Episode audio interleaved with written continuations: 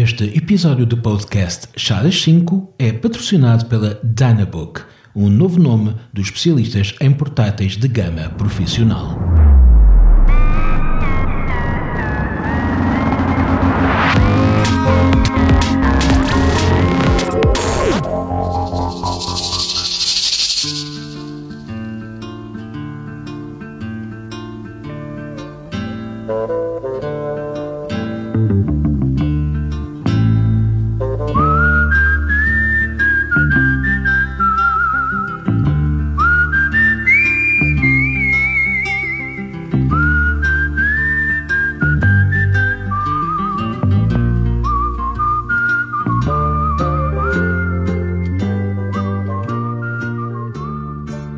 Fazia tempo que queria experimentar os famosos auriculares Buds da Samsung, aquele sem fio que a marca sul-coreana criou para competir com as branquiçadas soluções da Apple ou os muito sofisticados Sony, sem mencionar todas as cópias in between.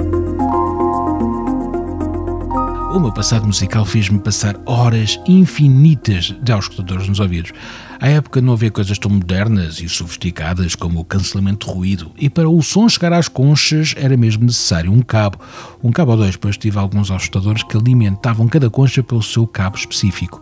E não é uma crítica que faço, muito pelo contrário. Ora, desde lá até agora muito mudou, mas na verdade, na verdade, continuo dependente de cabos quando quero ouvir música, mesmo quando os ajustadores que estou a utilizar são wireless e com cancelamento de ruído. O som é sempre diferente para quem quer ouvir música e não apenas escutá-la. Antes de chegar aos buds propriamente ditos, permitam-me também outra viagem em que recupero essa grande figura, em todos os sentidos, que se chamava Bud Spencer. Estão a perceber onde é que eu quero chegar? Buds, Buds, pronto.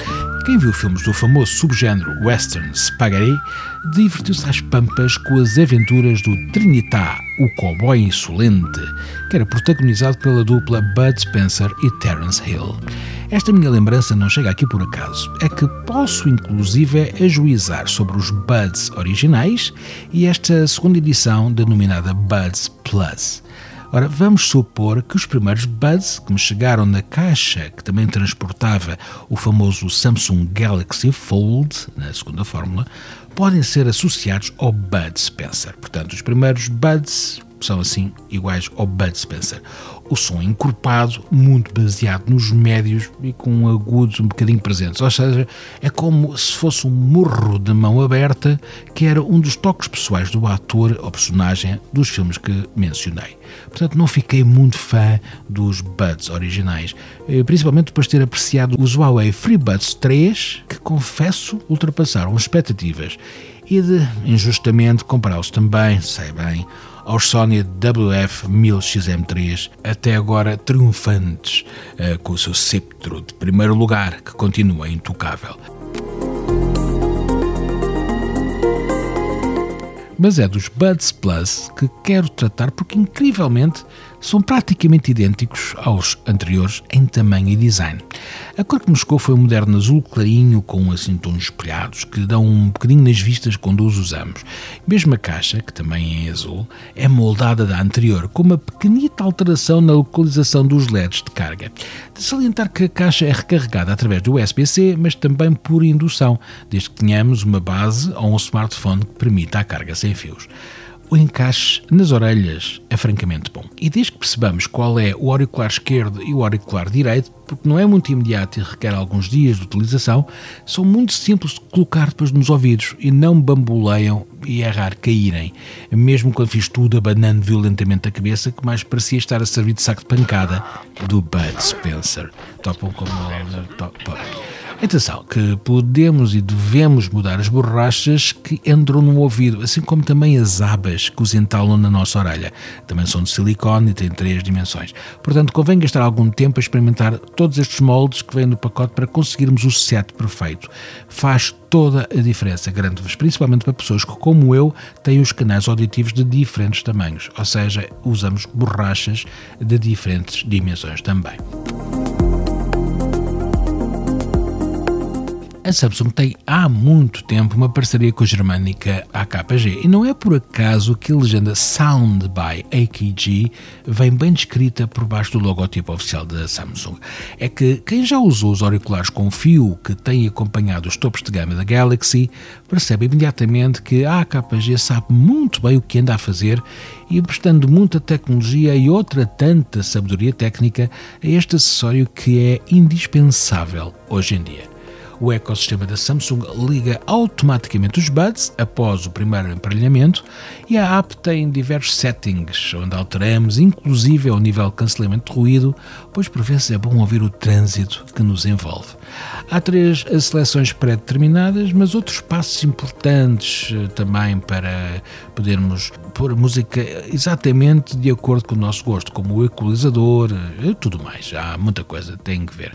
Tal como no Trinitá, o Terence Hill era elegante e equilibrado, ao contrário do Spencer, ou Buds, que era pesado e mais terra a terra. E é essa a grande diferença que encontrei entre os Buds e os Buds Plus, sendo que a nova versão é um Terence Hill alto, mais sofisticado e com muito melhor aspecto sonoro que o seu amigalhaço. Os Buds Plus têm mais graves, estão mais presentes e envolvem-nos com maior graciosidade. O cancelamento de ruído também está mais polido e mais eficaz, devido à presença de dois microfones externos em vez de um, e isto em cada auricular, o que não sendo uma grande diferença no papel, é no mínimo notória imediatamente para quem pode fazer a comparação direta como me foi possível. A bateria também aumentou e agora temos 11 horas de reprodução, quase o dobro da versão anterior, e a caixa também garante maior autonomia para mais cargas. Mas melhor são os 3 minutos de carga por uma hora de reprodução, o que é admirável. Esta diferença de tempos é brutal quando comparada à anterior, pois os Buds Plus são basicamente idênticos aos anteriores, o que demonstra que toda a evolução foi feita debaixo do capô. o valor ronda os 170 euros, o que é francamente ajustado para a qualidade de sofisticação que a Samsung nos coloca dentro dos ouvidos. Não é o melhor som do mercado, não tem também o melhor design, os Buds Plus são francamente bons, tendo em conta a relação qualidade-preço e não andam longe de modelos que rondam ou superam até os 200 euros.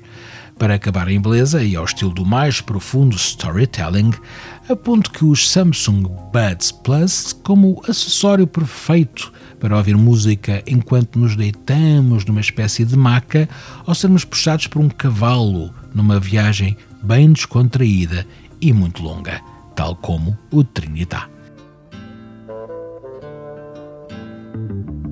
E sim, para efeitos de crítica cinematográfica, o verdadeiro nome de Terence Hill era Mario Girotti. Não sei porque é que disse isto, mas achei piada. Estiveram com João Gata, um grande beijo por estarem desse lado e até muito, muito breve.